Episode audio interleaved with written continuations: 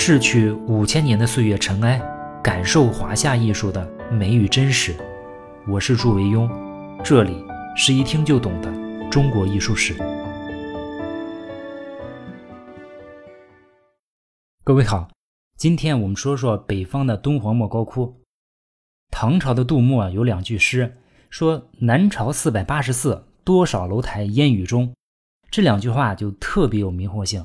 常常让我们误以为说南朝的人就特别爱盖庙、爱烧香，但其实当时北方的宗教气氛要比南方浓得多。我们说过，北方的社会矛盾裹挟着民族矛盾，特别是在十六国时期啊，那个战乱的规模和强度要更甚于南方。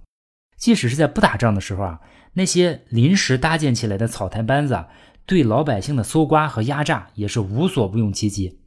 当时北方人的生活呢是。没有最惨，只有更惨。所以一时间呢，佛教的理论，比如六道轮回，比如众生皆苦，比如不修今生修来世这样的说法，变得比南方更有市场。这就导致了佛教在北朝的影响更大。再加上当时的一些佛教人士也是大肆的推波助澜，比如当时的六道轮回的说法就深入人心。所谓六道呢，就是人道、天人道、阿修罗道，就是恶魔。嗯，地狱道、恶鬼道和畜生道，每个人呢，生生死死都要在这六道之中往复轮回。你今生为啥受苦受难？是因为你前世是大奸大恶呀。你想啊，我原来上辈子是个坏人呢，怪不得这辈子这么惨。所以呢，心里顿时平衡了很多。想要有好报吗？那要广结善缘，虔诚供佛，来世呢可以进入人道，甚至天人道。那不然你就得坠入三恶道、地狱道、恶鬼道和畜生道。你说你怕不怕？这就是典型的一方面诱惑，一方面恐吓，让你不得不就范。请注意啊，呃，每次当我提到佛教的时候啊，即使是提到我们今天看起来不合理的部分啊，我也没有任何讥笑或者嘲弄的意思，因为任何时代的任何人呢，总是需要让他眼前发生的事情有一个合理的解释，这就是人的天性。只有他自认为理解了这个世界的运行原理，那他的内心啊才能够获得安定。不要说在科学知识如此匮乏的古代啊，即便在现代社会也一样。当科学不能给出解决方案的时候啊，宗教和艺术就派上了用场。比如科学无法让一个已经死的人复活，但是宗教和艺术呢就能部分的解决这个问题。宗教可以说他已经进入了天堂，或者说他开始了一个新的轮回。艺术呢，就可以把它画成绘画，也可以把它写成诗歌，最终呢，让活着的人获得安慰。所以在某些时候啊，宗教和艺术作用其实是一样的。在当时的认识局限下，佛教的这套说辞那肯定特别有市场。生活在水深火热之中的人们，开始用所谓来世的美好来麻痹和忍受当下的苦难。再加上一些居心不良的僧人蛊惑，想来世有福报吗？那破财免灾，拿钱出来吧。没现金没关系，微信和支付宝都支持，还能刷卡。于是呢，一些人开始不惜重金啊供奉佛像，他们花钱啊修建寺庙，在悬崖峭壁上开凿洞窟，通过花钱建造规模浩大的佛像和壁画来祈求来世往生极乐，同时获得今生的内心安定。所以在这段时期内啊，我们的四大石窟啊全部于北方落成。包括甘肃的敦煌莫高窟、山西大同的云冈石窟、河南洛阳的龙门石窟、甘肃天水的麦积山石窟，到今天啊，咱们就说仅仅莫高窟啊，就有洞窟，据说有七百三十五个，壁画有四点五万平方米，塑像有两千多尊，是世界上现存规模最大、内容最丰富的佛教艺术保存地。其中有一些非常重要的壁画，我们从这里啊可以窥见当时北朝的绘画艺术。比如这幅《九色鹿经图》，我没有去过敦煌啊，更没有亲眼看到这幅画。但是今年春天的时候啊，在北京世纪坛有一个壁画复制品的展览，虽然是复制品啊，但是做的都非常好。我在里面就看到了这幅《九色鹿经图》。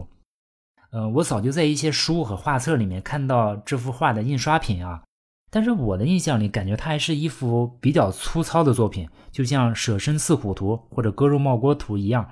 那两幅都是故事很差，画的也很一般的那种。但是当我站到这幅《九色鹿经图》前面的时候，才发现完全不是想的那样。九色鹿经图的色彩和构图的细节，画的都非常好。虽然还是有早期绘画的那种稚嫩感，比如人物画的很粗糙，所有的马的动作姿势都一样，只是平涂上不同的颜色。但是你仔细观察啊，这幅画的细节和故事安排都非常精彩。我是站着看了好久，也舍不得走。自从看了这次之后啊，我去敦煌莫高窟的愿望就一直特别强烈。嗯，九色鹿经图呢属于早期莫高窟的作品。我们现在啊，把隋朝以前大约有两百年时间中营造的这些洞窟啊，定义为早期莫高窟。现在存世的洞窟有三十六个，其中北魏的呢有十二个。嗯，这个九色鹿经图就是北魏洞窟的代表作，同时也是整个敦煌莫高窟最优美的壁画之一。九色鹿经图绘于敦煌二百五十七号窟。北朝敦煌故事画现存有近三十幅，讲述的故事可以分为三类：有佛传故事、有因缘故事和本生故事。本生故事讲的就是释迦牟尼降生以前啊，各个世代他教化万类、普度众生的种种事迹。主人公呢都是佛祖的转世。九色鹿经图呢就是根据鹿王本生故事绘制的，它是属于长卷连环画，就类似于那个《洛神赋图》，很像我们之前说过的。只不过是他的故事顺序安排比较有特色，这个我们下面细说。这种绘画形式啊，在佛教艺术中很常见，只不过是有些是这种长卷形式的，有些是方形的构图。九色鹿经啊，描述的故事大概是这样的：说在一条大河边，白云如羊群一样在蔚蓝的天空中静静地飘过，河水呢映衬着两岸树木的倒影，在田野间轻轻地流淌，一切都是那么美丽而又安详。有一只神奇的鹿啊，它身上的毛由九种不同的颜色组成，姿态健美，动人心魄。九色鹿呢和它的朋友乌鸦相互照顾，相互关怀，形影不离。他们在这块美丽静谧的领地上，尽情地享受着大自然所给予的馈赠。我也看了八一年那版动画片《九色鹿》，里面呢把这只乌鸦就换成了一只黄雀，可能觉得乌鸦在中国的文化意义上不太好的原因，反正作用是一样的。在佛经里面啊，讲这只乌鸦是佛祖的弟子阿难转世。释迦牟尼佛祖啊有十大弟子，其中最重要的有两个，一个就是阿难，另一个就是迦叶。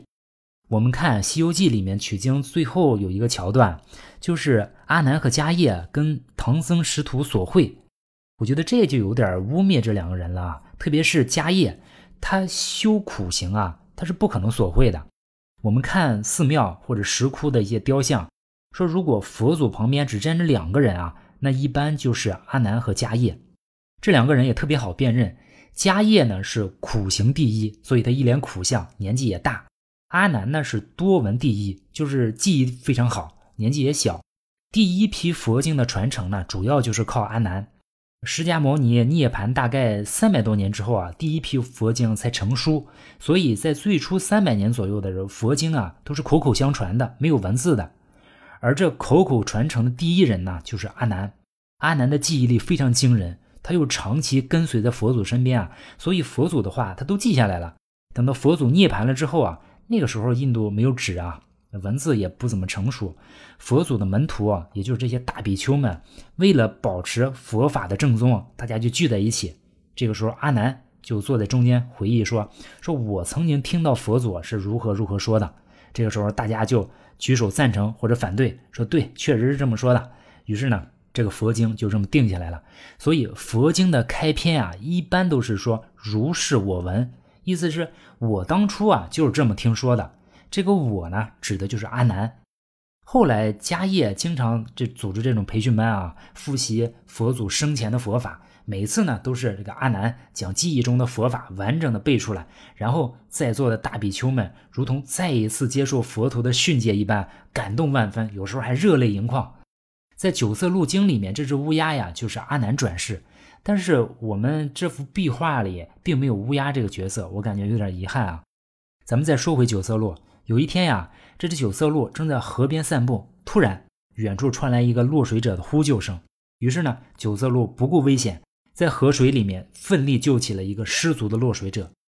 落水者得救之后啊，不停地向九色鹿说着感激的话，说：“尊敬的恩人啊，我叫条达，为了报答您的救命恩情了，我可以做您的奴仆，一生一世为您服务。”九色鹿亲切地说：“不必了，可怜的条达，你的好意我心领了，但是我不需要任何报答，我只希望你啊，把见过我的事情保密，永远都不要说出去。”条达连忙起誓说：“说恩人啊，请您放心，如果我背信弃义，那就让我浑身长满癞疮而死。”最后呢，这个条达就谢恩而去。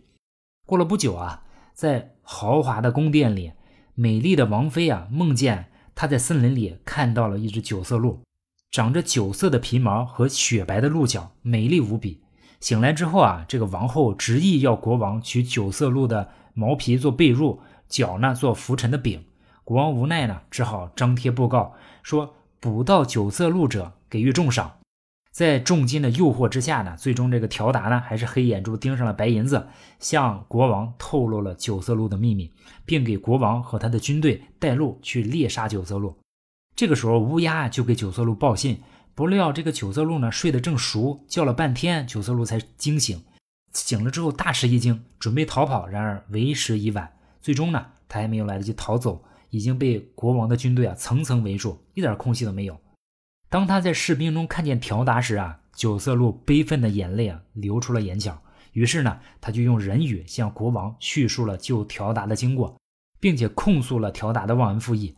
国王呢也被九色鹿的行为感动，于是国王下令不许任何人再伤害和捕捉九色鹿，而条达也因为自食其言，最终浑身长满赖疮，痛苦的死去了。这是一个典型的质朴的宣扬因果报应的故事，我觉得这个故事非常好啊，没有其他的本身故事那种血腥的、充满了宗教迷狂的细节。我们再看这幅画啊，我会把图片附在后面，《九色鹿经图》啊，描绘了整个故事的七个情节。分别是九色鹿救人、条达行礼、国王与王后、条达告密、沉睡的九色鹿、条达带路和九色鹿的控诉。他在处理这些情节的时候啊，摒弃了传统的那种依顺序安排。我们看顾恺之的《洛神赋图》啊，它是自右向左故事依次展开的，跟我们中国人当时的阅读习惯是一致的。但是《九色鹿经图》啊，没有采用这种自左向右或者自右向左的顺序。推进方式，它是把故事的高潮，即九色鹿的控诉啊，放在了画面中心的位置。我最初看到这幅画的时候啊，感觉这个布置安排的特别混乱，不知道他为什么这么放。但是仔细琢磨了之后，才发现啊，这是一个非常巧妙的安排。它实际上是一幅画里安排了两个故事主线，一个是以九色鹿为主线，呃，画面上是从左向右推；另外一个呢，是以国王为主线。画面上是从右向左推，而告密的条达啊，把这两条主线联系在一起。最精彩的部分就放在中间，就是九色鹿与国王相遇，用最有力度的画面吸引观察者的注意，然后呢，再让人依次寻找情节，再去阅读整个故事。由此呢，以九色鹿的控诉为中心啊，左面是救人、条达行李、沉睡的九色鹿三个情节，右面是国王与王后。告密的条达、条达带路三个情节，这样画面被处理的自由灵活啊，不受时空的限制。对于我们现在习惯了这种平铺直述的这种表达形式啊，尤其显得难能可贵。我们把这幅画跟前面讲的顾恺之的《洛神赋图》比较一下，虽然绘画的题材和画家的功力都有很大的差距，但是我们看到更多的还是相似。比如他们都是一身多线，这里的九色鹿和条达，《洛神赋》里面的曹植和洛神。这就是连环画小人书的前身。到了五代顾闳中的《韩熙载夜宴图》，还是继承了这个手法。还有一个相同点，就是他们都呈现出了人大于山、水不容泛的六朝绘画的特点。山石和人的大小都不成比例，他们也都采用了山石或者植物来分割和协调画面。比如在《九色鹿经图》里面，一排排像篱笆一样的山，跟《洛神赋》里的山石树木的作用是类似的。我不知道画家是有意为之呢，还是无心插柳。作为画面背景的山石啊，在安排上都呈现出了一定的倾斜，这样就增强了画面的不安定感，让人在看这幅画的时候啊，产生了一种紧张和压迫。用谢赫六法来说啊，就形成了一种特殊的气韵。这种安排啊，也特别容易把观众的目光集中在中心高潮区域上。我们后来成熟以后，山水画表现的多数都是这种宁静的、平和的景象，就很少采用这种形式的安排了。颜色设置呢，也同样是为了表现出一种不和谐的剧情碰撞。九色鹿虽然说是九色，但是画家却用了白色作为鹿的主色，然后再用石绿和赭石啊在鹿身上点彩表示九色。所以高潮部分是鹿的白与国王的黑马形成强烈的对比，使画面这个张力十足。画家使用的多数的颜料都是矿物质颜料，就是在中国画中被称为石色。这种颜色的特点是覆盖性极强，色彩饱满纯正，而且经久不变。但是人身上的颜色呢，就显得黑的有点夸张。有人说啊，这就是印度传过来的画风嘛，所以跟印度长得一样，特别黑。但是我怀疑啊，刚画出来的时候可能也不是这样，有可能是中间掺杂了植物性颜料，时间长了氧化后变黑的结果。就技法而言啊，我们看。九色鹿和马身上的线条画得非常流畅，四肢呢都纤细修长，所以鹿和马看起来非常生动。可以想见，这个画家经常绘制这样类似的动物题材，这也是造成了这幅画现在这么有影响的一个最主要原因。就是因为有了这样生动的描绘啊，这个九色鹿在茫茫戈壁滩，即使孤立千年，也能为我们艺术史留下珍贵的一页。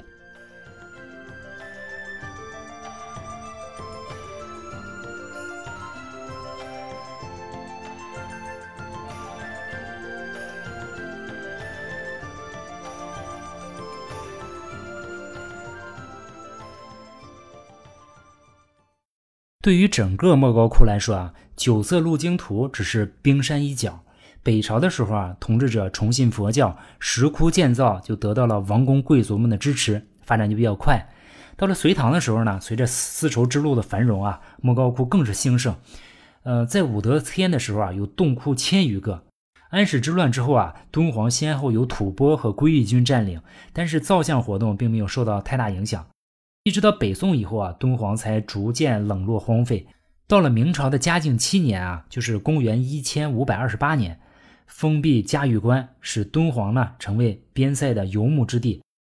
莫高窟和敦煌昔日的繁华就逐渐在中原人的记忆中抹去了。很所以很长时间啊，我们对敦煌或者说四大石窟啊都不太重视，在漫长的中国历史中记载也很少。直到晚清啊，敦煌才又重新回到人们的视线。规模浩大的敦煌莫高窟啊，虽然历史上经历过各种人为破坏、盗窃、自然以及岁月的侵蚀啊，但是残存的这些壁画和雕刻，今天仍然是一座巨大的艺术宝库。最终啊，莫高窟连同整个敦煌地区的衰落，我认为有两个主要原因。第一呢，就是丝绸之路经过上千年的发展，随着货物的流动，沿线地区的人口不断膨胀，古人嘛也没有环保理念。所以最终啊，导致对沿线绿洲的开发过度。到了宋元时代啊，绿洲的数量和规模都急剧下降，这就导致了在这条丝绸之路上的运输条件啊都不断的恶化。原来商队啊，比如走十天可能只能找到个补给站，现在呢，走一个月可能都补不上一次，骆驼都受不了。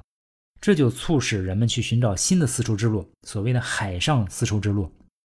第二个原因呢，就是丝绸之路的运输货物的种类啊发生了变化。原来路上丝绸之路运输的主要货物是丝绸，有可能有点茶叶吧。但是到了隋唐以后啊，中国瓷器的烧制啊出现了突飞猛进的革新。北方的白瓷啊和南方的青瓷啊，在很短时间内质量变得非常好，所以瓷器一跃成为我们最主要的出口品类。我们知道，瓷器啊特别不适合陆运，一头骆驼啊最多运二十个瓶子。而且骆驼一不高兴，打个滚那瓷瓶马上就变瓷片。但是如果走海运呢，海运的运输量就大得多，而且只要没遇上台风，运输过程呢也非常平稳。当然出事儿的倒是也不少啊。那海上丝绸之路下面现在有很多沉船，我们前些年在广东那边发现那个南海一号沉船，船上竟然装着惊人的六到八万件瓷器，可见当时那个货运量之大。最终呢？海上丝绸之路削弱和取代了陆上丝绸之路的功能，所以作为丝绸之路桥头堡的敦煌地区啊，也就慢慢的衰落了。对于当时的北朝人来说啊，由于南北方政权的对立啊，相对来说也就割裂了南北方的艺术交流，所以他的艺术交流跟西方、跟西面的西域交流可能更多一些。在丝绸之路兴盛的年代啊，经济交流的同时啊，也伴随着艺术交流。虽然我们现在看到北方的雕刻也受到了南方戴逵等人的影响，但是更多的北方艺术呢，则是来自跟西域地区以及跟印度的交流。我们说的类似于九色鹿这种，就是交流的证据嘛，也是结果。也正是因为这样，北朝艺术，今天看起来是那么的独树一帜、别具一格。至于当初这种交流是怎么发生的呢？最终交流的成果对中国的艺术又产生怎样的影响呢？这个我们下期再讲。曹仲达和他的曹衣出水。好，下次见。